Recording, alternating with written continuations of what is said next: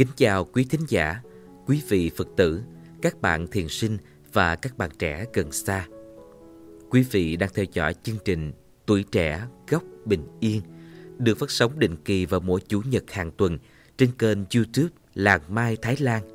Chương trình được sự cho phép và yểm trợ từ quý thầy, quý sư cô tăng thân Làng Mai Thái Lan. Ngọ Văn hân hạnh được là người đồng hành cùng quý vị trong mỗi số của chương trình.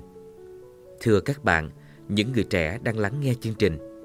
Thiền sư Thích Nhất Hạnh, vị thầy mà chúng ta thường thương kính gọi bằng một cái tên thân thương, sư ông Lạc Mai, có chia sẻ rằng dù đã hơn 80 tuổi, nhưng sư ông chưa bao giờ cảm thấy xa cách với tuổi trẻ.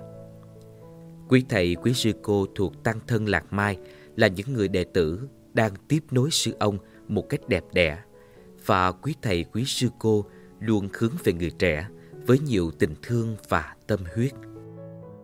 Các bạn trẻ thân mến, hẳn rằng các bạn cũng đang bận biệu và gấp gáp với những kế hoạch cho sự nghiệp và cuộc đời chính mình.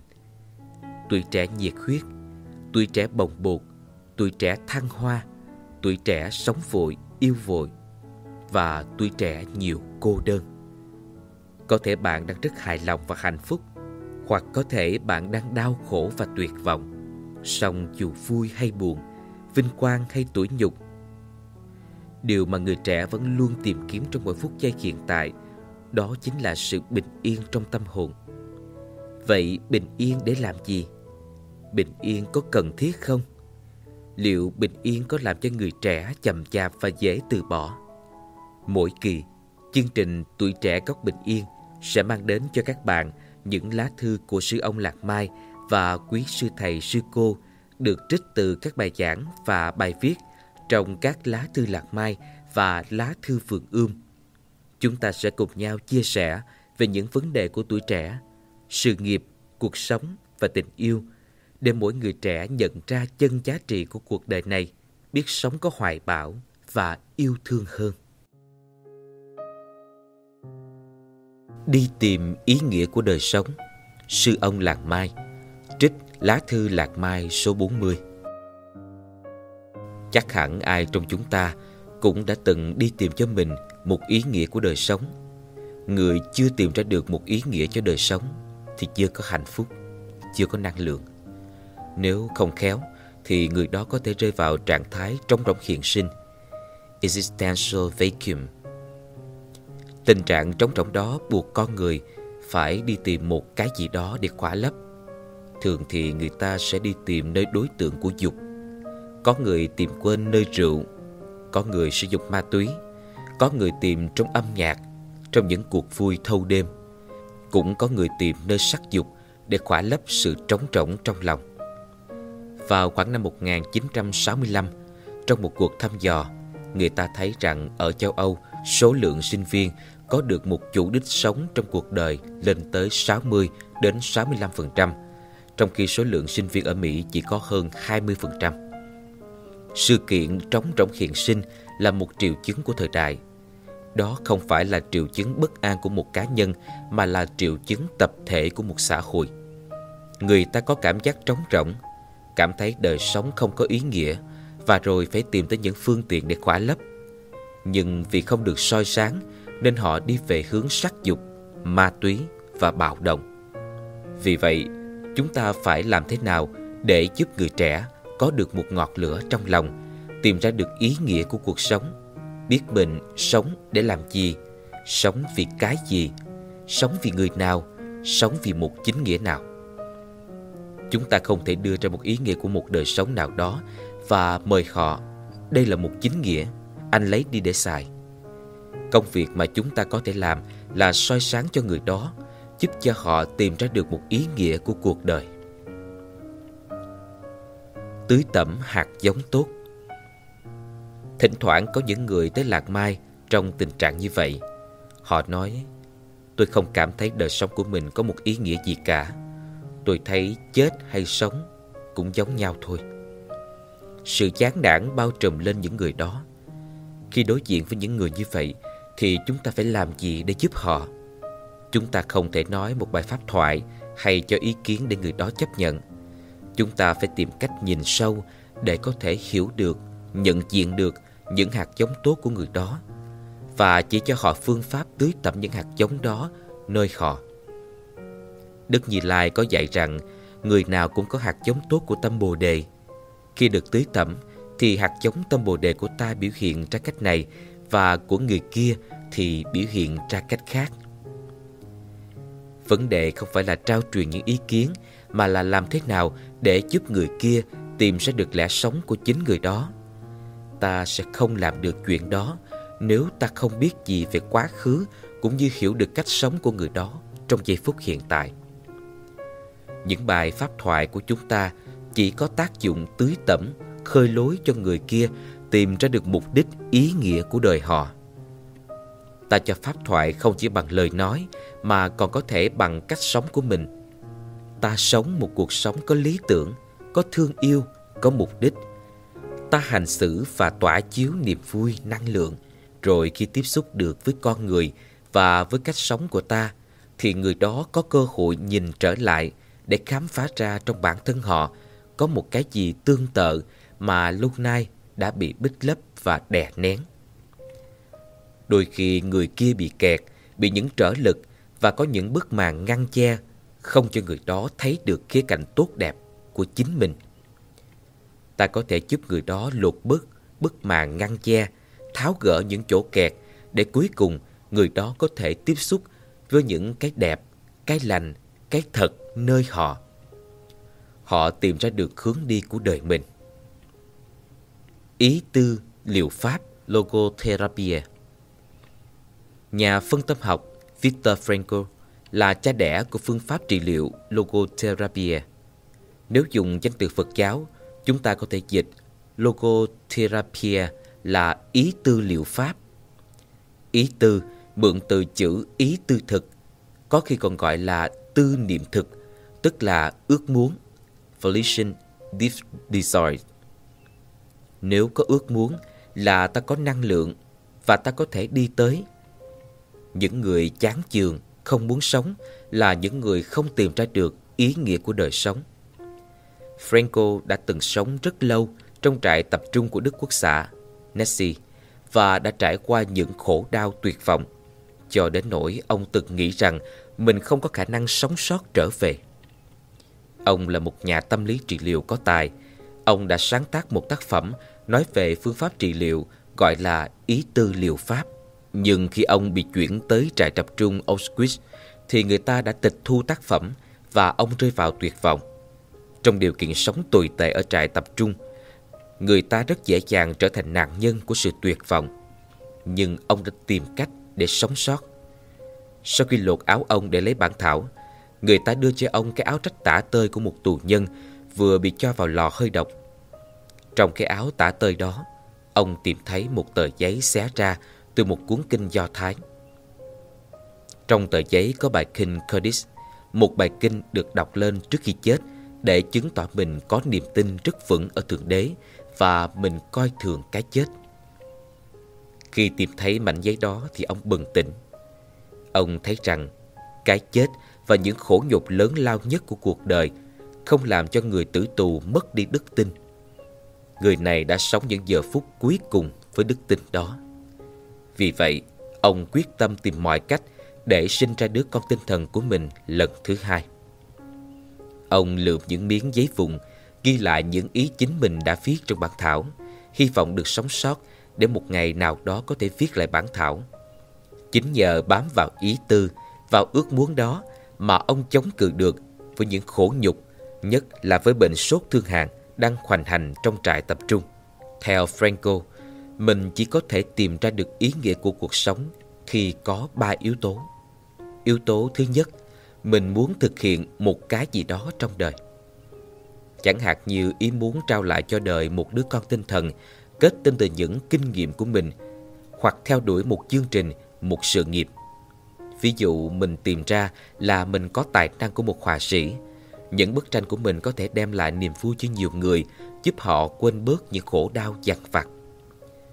Mình thấy những sáng tác của mình có thể tô điểm làm đẹp cho cuộc đời. Vì vậy, mình muốn theo đuổi sự nghiệp của một họa sĩ. Không hẳn vì tiền bán tranh hay vì danh tiếng, mà chỉ vì ý nguyện muốn làm đẹp cho cuộc đời. Nếu là người có khiếu âm nhạc, mình sáng tác không hẳn vì quyền bính, vì danh vọng, vì lợi dưỡng hay sắc dục, mà vì mình có ý nguyện. Sự nghiệp của mình là sống và thể hiện được cái mình cho là đẹp, là quý, là cần thiết cho cuộc đời. Trong trường hợp của Bụt, Bụt muốn tu tập để chuyển hóa những khổ đau và giúp những người đương thời chuyển hóa khổ đau. Đó là một tư niệm và tư niệm đó đã giúp Siddhartha đi qua được những thời gian khổ hạnh cực kỳ. Khi chưa tìm ra được con đường, Bụt đã thử nhiều cách thực tập, trong đó có sự thực tập khổ hạnh và làm cho thân thể héo mòn tiều tụy đến nỗi suýt chết. Nhưng Bụt đã đi qua được tất cả những khổ hạnh đó và sống sót được vì có một ý tư rất mạnh. Ý tư đó là chuyển hóa phiền não và cứu độ con người. Sau khi thành đạo, ý tư đó vẫn còn hùng mạnh nên Bụt đã để ra 45 năm để đào tạo, giảng dạy và thực tập. Bụt không muốn nổi tiếng và trở thành đối tượng của sự kính ngưỡng. buộc chỉ muốn chuyển hóa khổ đau và giúp người chuyển hóa khổ đau.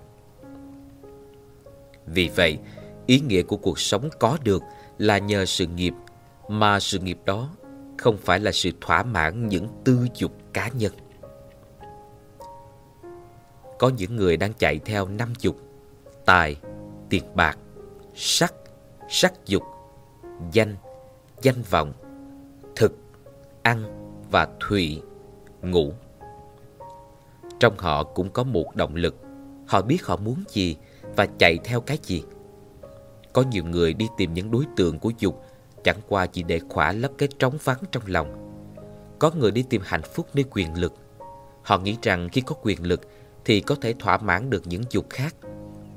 Có người thấy rằng có nhiều tiền thì sẽ có nhiều quyền lực. Mặc dù không phải bộ trưởng, thủ tướng hay tổng thống, nhưng họ nghĩ một khi có nhiều tiền thì ông bộ trưởng, ông thủ tướng hay ông tổng thống cũng phải đi theo mình. Vì vậy trong thế giới của chúng ta, những nhà lãnh đạo doanh nghiệp rất quan trọng. Nhiều khi họ còn có nhiều quyền lực hơn cả những nhà lãnh đạo chính trị. Chạy theo đối tượng của năm dục chưa hẳn là đã tìm ra được ý nghĩa của sự sống. Có những người có quá nhiều quyền hành, quá nhiều tiền bạc, nhưng họ đau khổ cực kỳ vì họ thấy trống rỗng. Những nhà lãnh đạo doanh thương lớn như ông Beaufort đã tới tu viện Thanh Sơn ngồi thiền với tôi và quý thầy quý sư cô.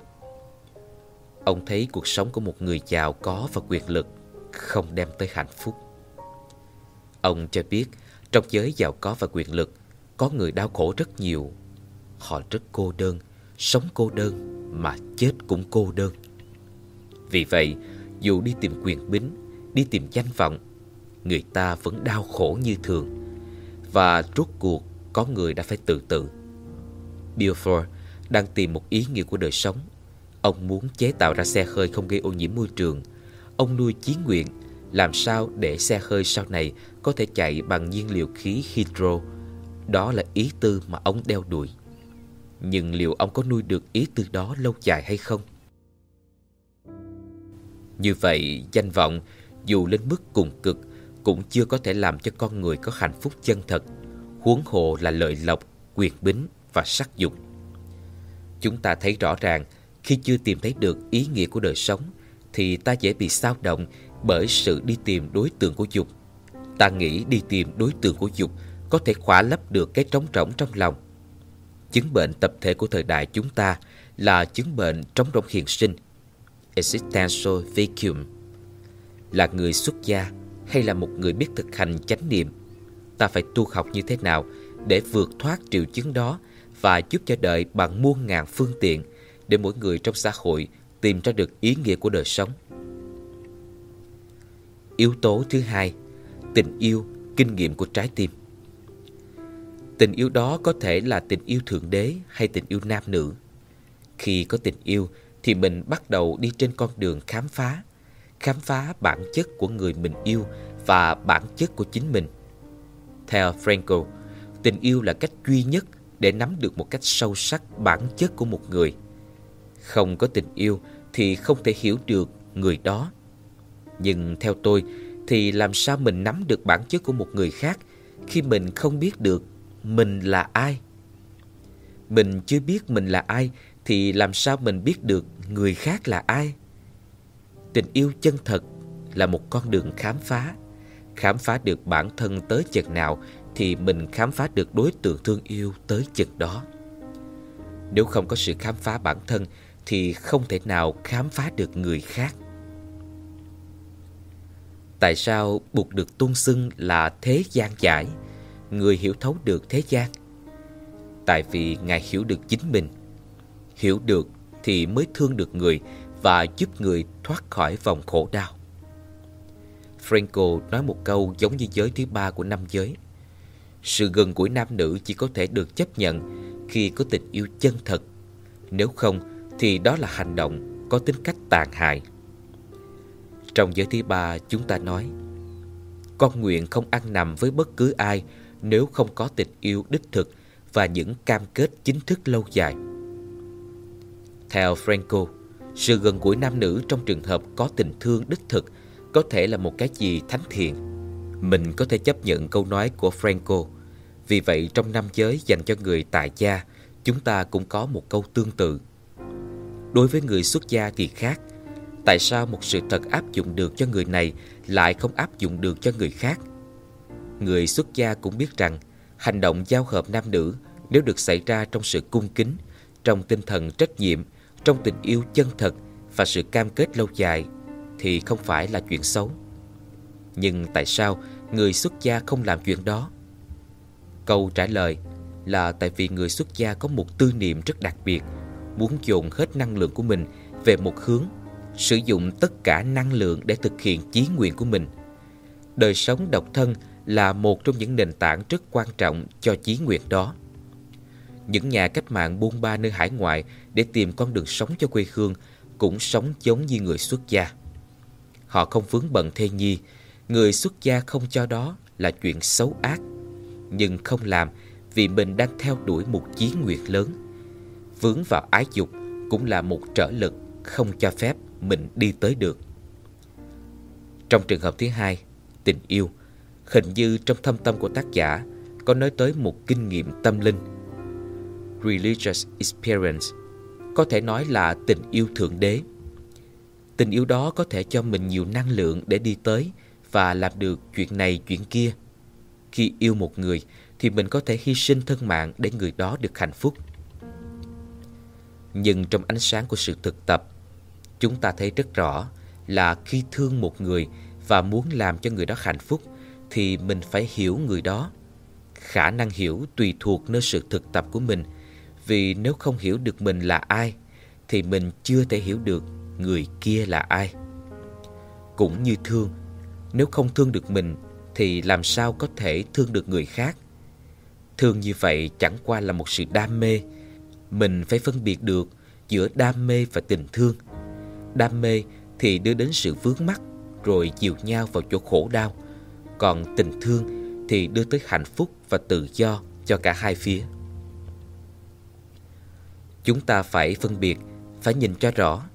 Sự nghiệp này có thể chỉ là sự chạy theo đối tượng của năm dục và tình yêu này có thể chỉ là sự chạy theo đam mê. Khi đọc Franco với con mắt của Bụt thì mình thấy như vậy. Tình yêu theo đạo Bụt là một sự khám phá, không phải chỉ là sự khám phá người kia mà thôi. Làm sao mình khám phá được bản chất của người kia khi mình không biết mình là ai? Mình không yêu được mình thì làm sao mình yêu được người kia? Khi mình chưa tìm ra được ý nghĩa của đời mình thì làm sao mình giúp được người kia tìm được ý nghĩa đời sống của họ? Khi thương thì mình có khả năng giúp được người kia phát triển tiềm năng trong họ. Người đó ban đầu thấy rã rời, không có năng lượng. Nhưng nhờ tình thương, mình có thể soi đường chỉ lối, gỡ ra những bế tắc của người đó và làm cho họ phát triển ra được những tiềm lực lớn lao trong người họ và người đó trở thành một bậc anh hùng, một chàng hiệp sĩ, một người có khả năng làm đẹp cho cuộc đời. Đức Thế Tôn đã từng thương như vậy. Người đã khám phá ra những tài ba tiếp nối được Ngài như Thầy Xá Lợi Phất, Thầy Mục Kiền Liên, Thầy A Nan, vân vân. Sở dĩ Đức Thế Tôn làm được vì Ngài đã khám phá được chính Ngài. Ngài đã khám phá ra ý tư của Ngài, lẽ sống của đời Ngài. Ngài đã hiểu được Ngài. Điểm thứ hai là có tình yêu thì tự nhiên có một lẽ sống. Lẽ sống không thể có bằng sự đam mê mà phải bằng tình yêu chân thật. Yếu tố thứ ba, khổ.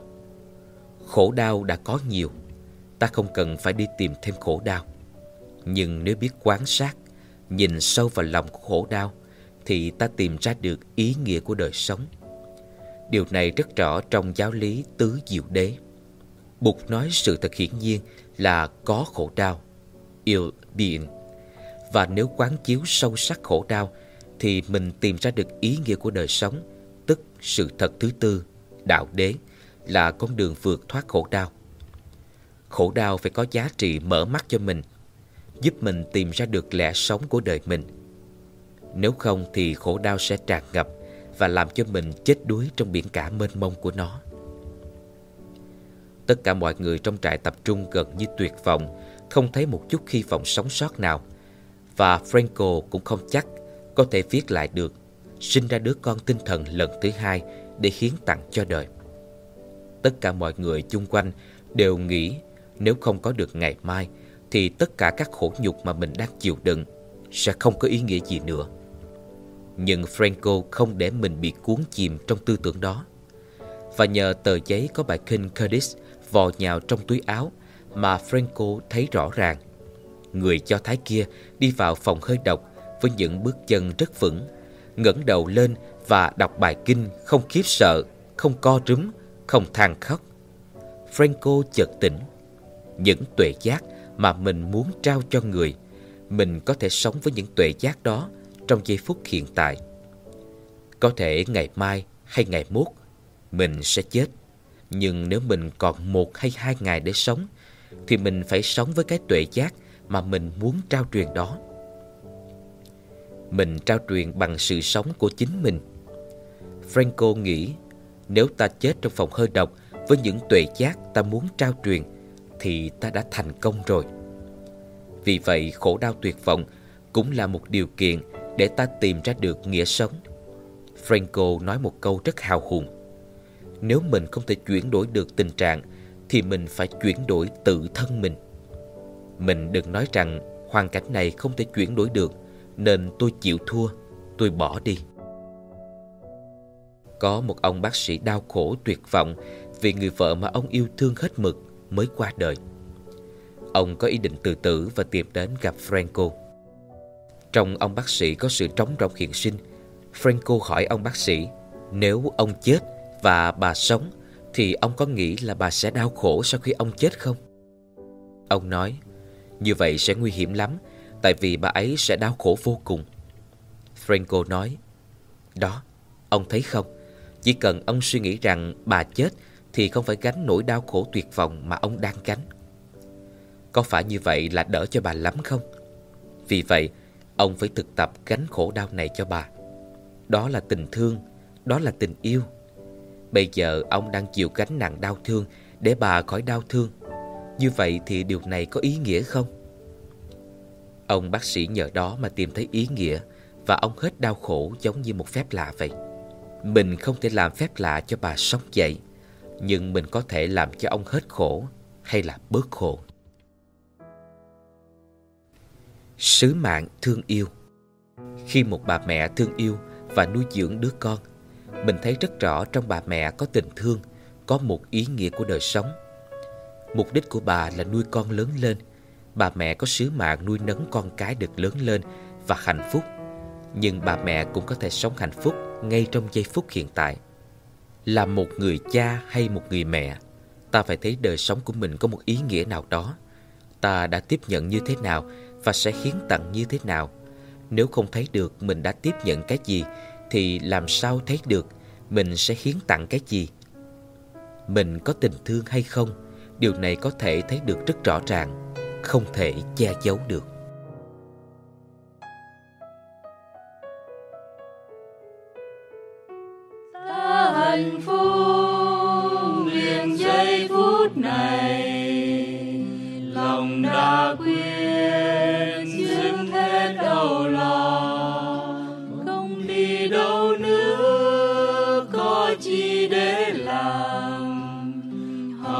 buông thả sống không vội vàng. Ta hạnh phúc liền giây phút này, lòng đã quyết dứt hết đau lo. Thông dòng khi bước thân thời lúc làm, lòng thanh thang sống trong nhà hạnh phúc liền giây phút này. Lòng đã quên dứt hết âu lo, không đi đâu nữa, có chi để làm. Hồng buông tha, sống không vội vàng. Ta hạnh phúc